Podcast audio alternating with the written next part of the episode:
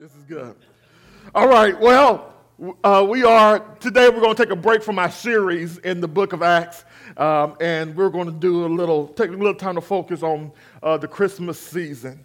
And so, as, as Pastor Joshua read for us earlier, we'll be coming from John chapter 1, verses 1 through 14. John chapter 1, verses 1 through 14 chestnuts roasting on an open fire, Jack Frost nipping on your nose, Yuletide carols being sung by a choir, and folks dressed up like Eskimos. Everybody knows a turkey and some. Oh, y'all can help me preach already. Help to make the season bright tiny tots with their eyes all aglow. They'll find it hard to sleep tonight because they know that Santa's on his way. He's loaded lots of toys and goodies on his sleigh. And every mother's child is going to spy to see if reindeer really know how to fly. And so I'm offering this simple phrase to kids from 1 to 92. Although it's been said many times, many ways, a very Merry Christmas to you. What comes to your mind when you think of Christmas? Is it the chestnuts roasting on an open fire? Is it Jack Frost snipping on your nose? What comes to your mind when you think of Christmas? You read Matthew's account and Luke's account of the gospel. You have the manger scene. You have the shepherds and, and the wise men. But yet, when we come here to John's gospel, we have Christmas without the nativity. John opens his gospel by saying, I want to show you Christ. And so today we simply want to focus on the Christ of Christmas. Here's what John says about the Christ of Christmas. He says, In the beginning was the Word and the Word was with God, and the Word was God.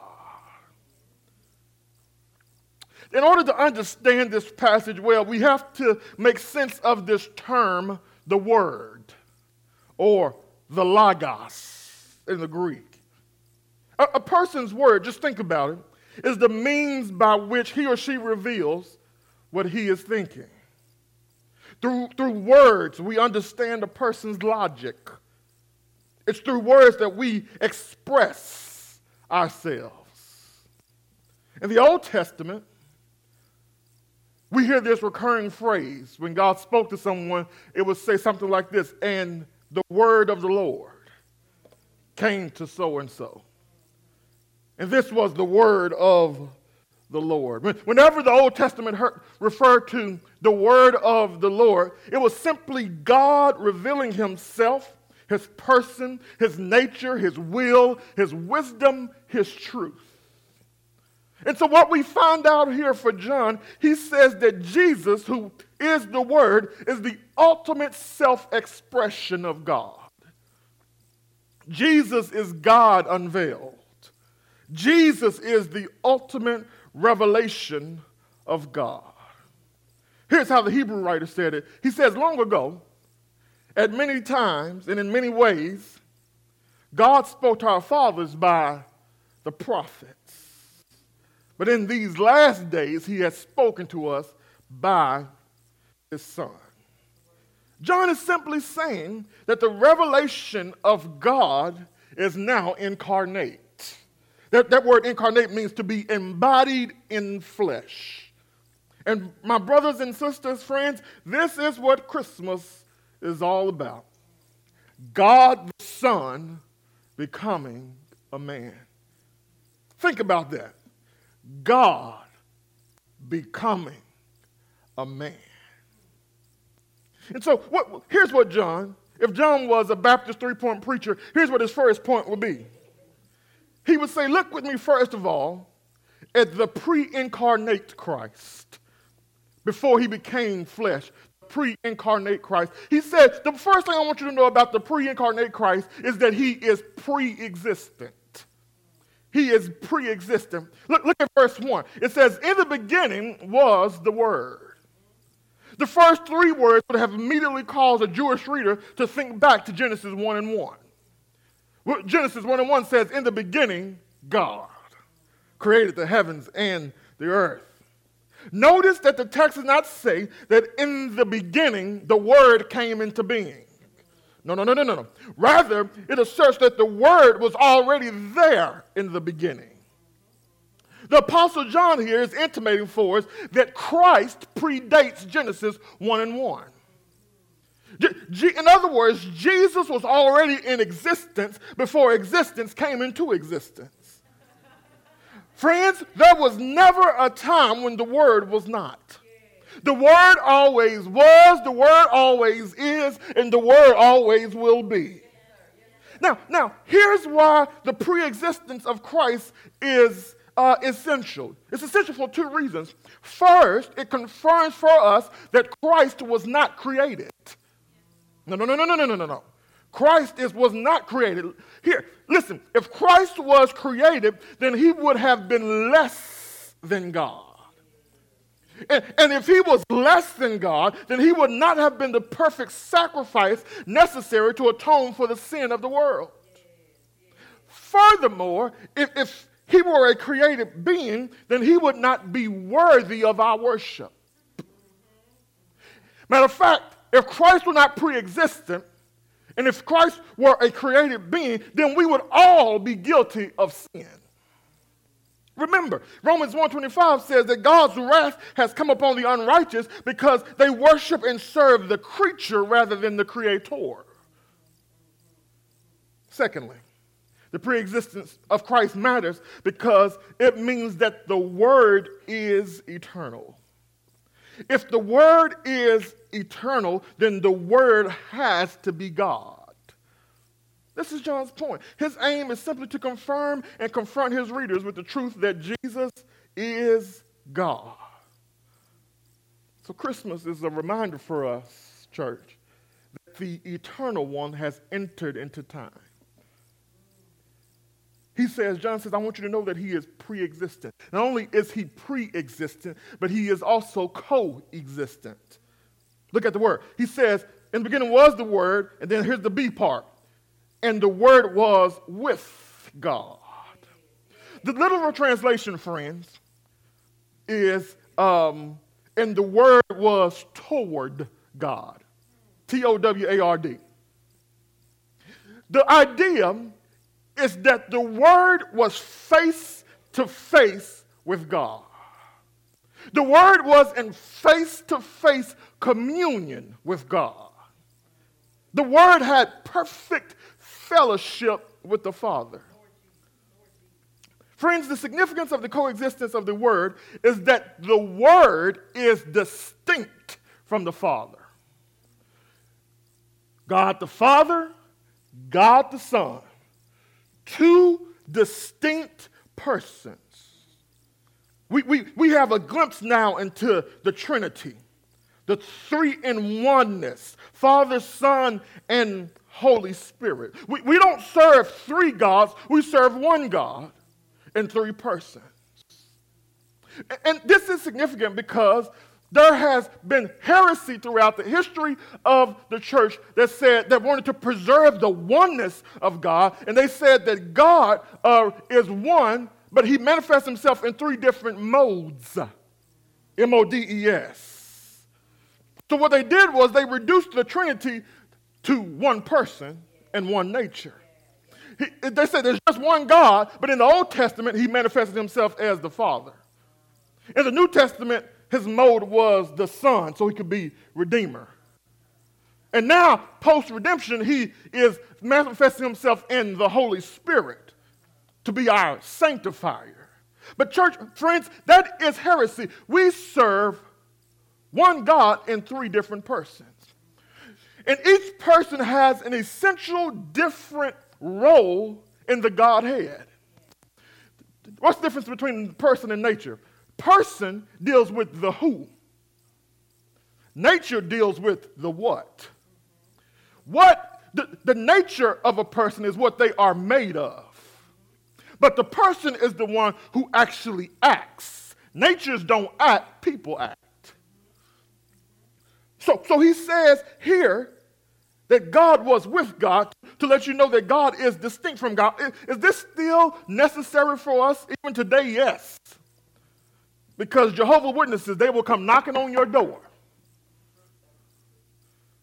And Jehovah Witnesses deny Jesus as God and therefore deny the Trinity. Mormons deny the divinity of Jesus. They, they think we're all becoming little gods. Many people have even become Muslims because they don't understand how the Trinity works. Friends, if Jesus is not God, then he is not the Christ. And if he is not the Christ, then Christianity falls apart. If Jesus is not God, then our faith is in vain. The good news, though, is that Jesus is God. As a matter of fact, he's not a God, but he is God. Everything that the Father is, the Son is. Everything that the Son is, the Father is. They got the same nature. He says he's pre existent, he's coexistent, but watch this. Not only is he pre existent and coexistent, but he's also self existent. I'm in this text, y'all. Y'all just don't know this, but this is probably the best sermon I've ever preached. I'm preaching this thing. He says, but by, by saying Christ is self existent, what I'm saying is that the Word does not rely or depend on anything or anyone else for existence. Look at verse 3. Verse 3, he says, All things were made through him. And without him was not anything made that, that was made. Everything depends on Christ for its existence. Which means then that Christ doesn't depend on anything for his existence. The Word is the agent of creation. You, watch this. In the beginning was in the beginning, God created the heaven and the earth, Genesis 1 and 1. And the heavens and the earth were, they were without form and void, and darkness was over the face of the deep. You remember that? And, and the Spirit of God was hovering over the face of the waters. And God said, Let there be light. Y'all know what happened? And there was light. In the first three verses of the Bible, we, we are exposed to the Trinity. In the beginning, God. What does God do? He creates. And then, so the, the earth is out form and void, and what does the text say? It says that the Spirit, yes, well, it was just hovering. So we see the Father, we see the Spirit, and then God speaks the Word. And when God speaks the Word, things come into being.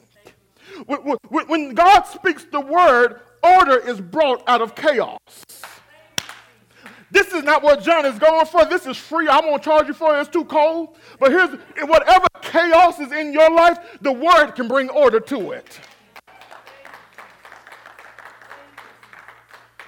He, he, the word, friends, he is self existent. He, he doesn't depend on anything or anyone. Not only is his self existence evident from creation, but his, it's also evident in life. Verse 4 says, He is the life. Notice, Jesus didn't receive life from any other source. The Word is the source of life. That, that's why Paul, that's why it says in, in, in Acts 17 and 28 that it's in Christ, in Him that we live, move, and have our being. Everything owes its existence to Christ. Therefore, friends, all creation, including you, is to worship her Creator. Christmas should be a reminder that without Christ we would not exist. Therefore, we owe him during this season our best praise and our best worship. So we see that John says the Christ of Christmas, he's the pre incarnate Christ. He, he, he has always been. But then he, not only is he the pre incarnate Christ, but he's also the promised Christ. Look at verse 6. There was a man sent from God whose name was John.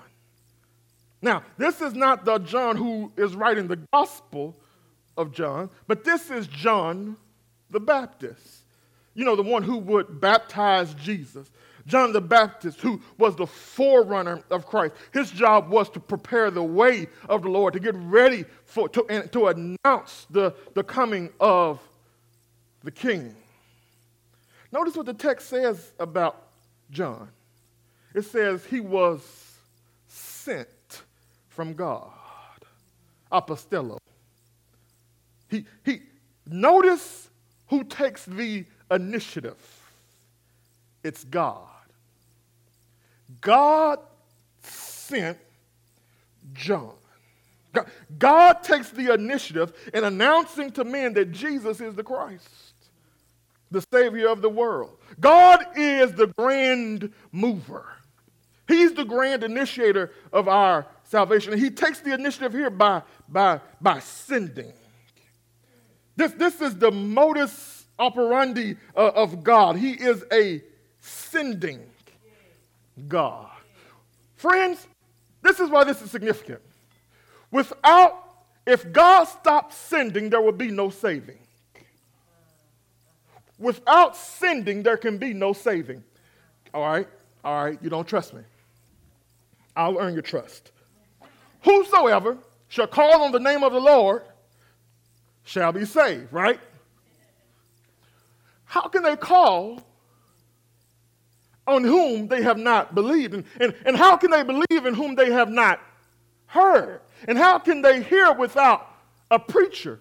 And how can he preach unless he is who sins? God.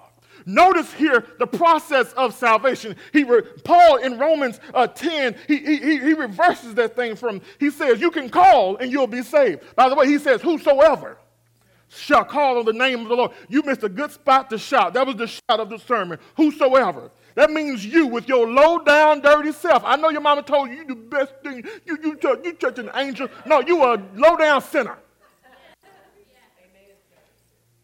Now, what makes you so great is that you've been washed in the blood of the Lamb. He says, You can call and you will be saved. Hallelujah. But I can't call unless I believe.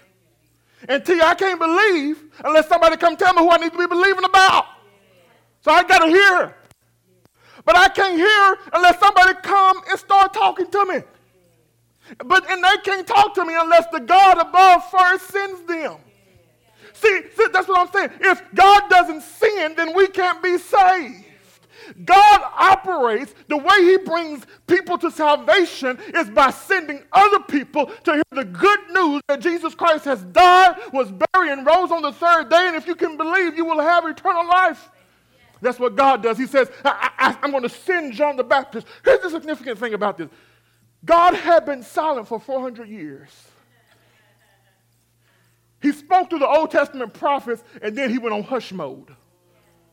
And for 400 years, they didn't hear from the Lord. Question this is free. Can you handle the silence of God? You, you can deal with that. That'll be another sermon. But God sends John the Baptist he, the man who prophesied. But not only do we see the man who prophesied, but then we also see the mission of the prophet or the mission of the sent one. Look at verse 7. John came as a witness to bear witness about the light, that all men might believe through him. The mission of the sent one was to give testimony that the light of the world had arrived. His job was to speak about Christ. He was to make much of Jesus. That's why John explained to his own followers that he says, I have to decrease so that Christ will increase. I think John, friend, is a great model for us. Just like God sent John, Christ has sent us into the world. And our task, our duty, is to be a witness about the light who is Jesus Christ. Christmas should be a reminder for us to point people to Jesus. Am I here by myself? It sounds like it. Christmas should be a reminder for us to point people to Jesus.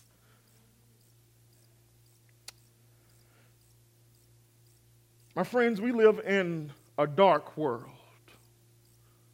And what this dark world needs is the light of Jesus Christ. How do I know we live in a dark world? There are wars and rumors of wars. Celebrities, think about it, celebrities who have fortune and, and fame are committing suicide because they remain in, in darkness. Every day, there's a report of some high profile murder. Murder, excuse me. My friends, this is a dark world. And what the world needs to hear is that there is light. That, that's our task as sent ones. So, so John says the Christ of Christmas is the pre incarnate Christ. He, he's also the promised Christ. But not only is he those two things, but he's also the present Christ. John ends the prologue of his gospel by teaching on the incarnation of Christ. He says in verse 10 that the light came into the world. The same world that he made, he, he entered into the world. And then all of a sudden, text becomes tragic. Here's what the text says this, He came into the world, the world that He made, and the world did not recognize Him. This Christ who is with us, when He came, He was first rejected. Look, look at His rejection. He says the world did not know Him. That word know means to have personal, intimate fellowship with. The world did not have a relationship with him because, generally speaking, it rejected him. And John says in verse 11, he says, He came into his own, and his own people did not receive him. Look at the evidence of the darkness in the world. He came to his own people, the Jewish people. But yet they rejected him because they, they did not know him. They refused to believe that he was the promised Messiah. Despite the report of John the Baptist, they rejected Christ. Despite the report of the Old Testament prophets, they rejected Christ. Despite the signs and, and miracles that he performed, they, they rejected Christ. To reject Christ is to reject eternal life. Here's what Jesus said in John 17 3 as he was praying to his Father. He said, This is eternal life, that they know you and Jesus Christ, whom you have sent. The world that he made the, rejected him. But there's hope in this text because while we see his rejection, we also see his reception. There, there, there was a remnant, friends. There was some who did not reject Christ, but they received him. But what does it mean to receive Christ? J- John makes it clear that to receive Christ is to believe Christ. Look at verse 12. John chapter 1, verse 12. He says, To all who received him, who believed in his name, to them, he gave the right to become the children of God. To believe in his name does not believe does not mean to believe that his name is Jesus. To believe in his name was to believe in his total person, his character, his, his attributes. It was to trust that Jesus was the Son of God and that he was the promised Messiah who died on the cross. To those who believed, they received a change in status. Instead of being an object of God's wrath, they were now children of God. Notice, friends, the exclusivity here. This is not popular preaching in our day and age because we don't want exclusivity, we want inclusivism. People want a pluralistic religion. But this makes it very clear that Christianity is exclusive. It's only to those who believe that are the children of God. I, I, when I, I remember when I was working at Liberty Mutual, I don't know how we got on religion. You're not supposed to do that. But we were talking, somebody said something. Well, you know, we're all God's children. Yeah, I was good, by the way. I didn't, I, I didn't pipe up or anything. But in my mind, I was like, oh, no, we're not. I am. I'm a child of God because I've received Christ. And that's the folly of the world. They think they are a child of God. But unfortunately, only those who believe are children of God.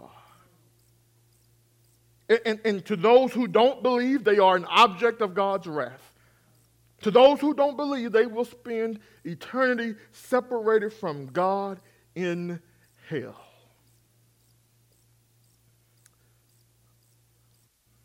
Friends, think about that.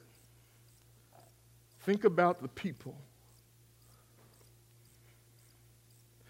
that you are hesitant to engage in a spiritual conversation because you're afraid they're going to think you're weird or crazy or holy roller. Now picture them burning in hell.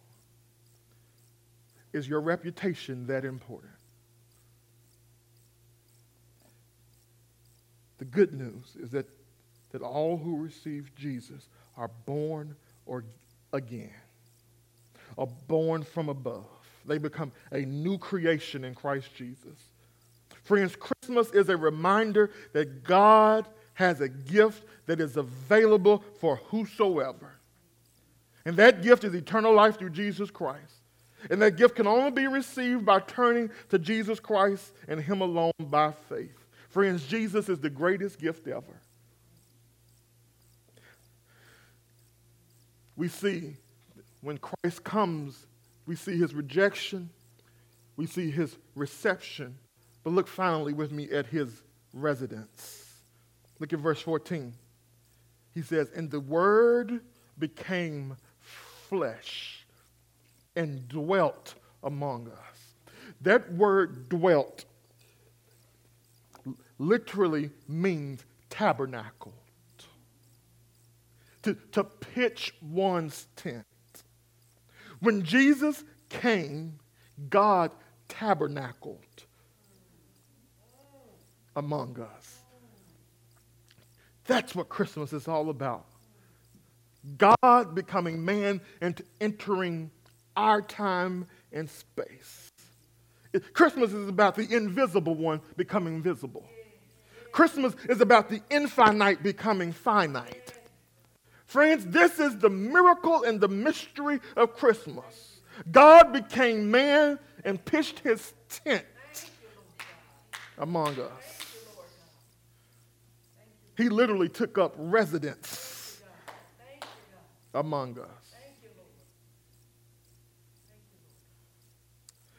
But John is here is arguing. He says, I've showed you in the first part of my prologue, Jesus is divine, that Jesus is God. But that's not all. Not only is Jesus God, but Jesus is also man. Jesus is the God man. Friends, don't, don't miss this. The humanity of Christ is significant. Hebrews chapter 2, verse 14 says this Since therefore the children share in flesh and blood, he Jesus himself likewise partook of the same things. What same things? Flesh and blood. Why? That through death he might destroy the one who has the power of death, that is, the devil, and to deliver all those who through fear of death were subject to lifelong slavery. Friends, in other words, Jesus had to become man in order to die on the cross. Jesus, if Jesus doesn't become man, there is no death on the cross. Without the death of the cross, there is no salvation of sin. Without the salvation of sin, we're all guilty sinners in front of a holy God. And if we're all guilty sinners in front of a holy God, my Lord. But thanks be to God that God cloaked his glory in flesh so that he could go to a cross to save you to save me. And Jesus, friends.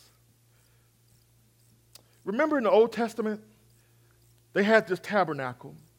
And oftentimes, we would hear of something called the Shekinah. The Shekinah was the glory of God. The, it, it was in the tabernacle that the glory of God dwelled. In the tabernacle, the glory of God resided.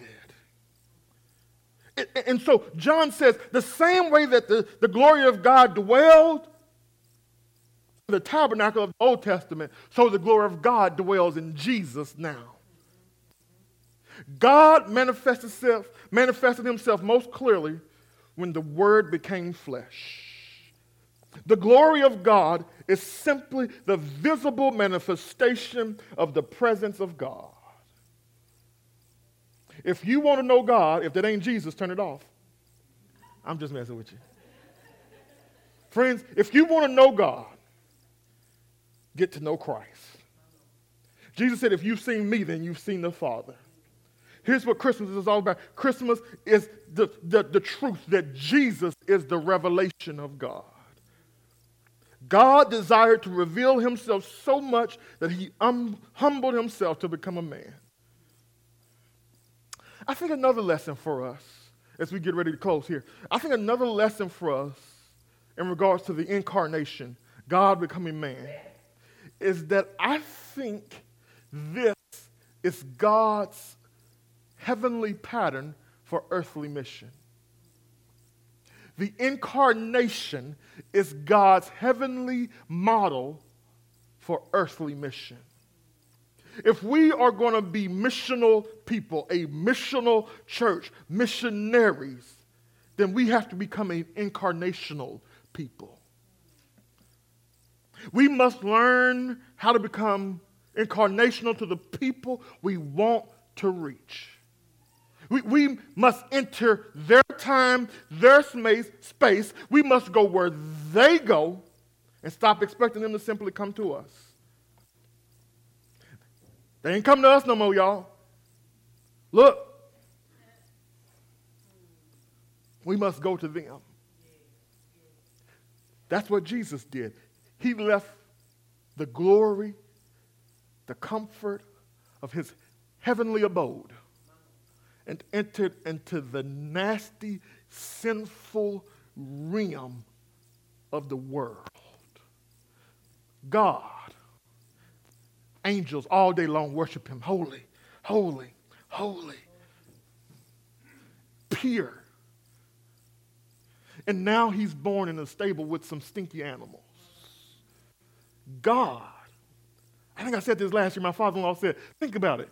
God at one point had a dirty diaper. Ain't that right, Liam? Think about that, church. God. You want to talk about the humiliation of a person? God pooped on himself. That's humility, friends. God, they wouldn't even give him a nice crib. Some little trough where animals feed. God. And now everywhere he turns, there's sin all around him. God. He, he goes from holy, holy, holy to crucify him. God. That's incarnation. If we want to reach people today, we must become an incarnational people. We have to bust our Christian bubbles, friends. I know this is not popular. We've got to bust these Christian bubbles and go and be incarnational. Go out the comfort of heaven into the dusty streets. God, y'all. Think about it. God, the infinite one. God. Now he's got arms and legs. He can only walk so fast now. He can only reach so far. This is the humility of Christ. God, the all knowing one, now had to grow in stature and wisdom. This is the humility or humiliation. That's incarnation. And God did it so that we could be saved. He did it for the sake of the gospel.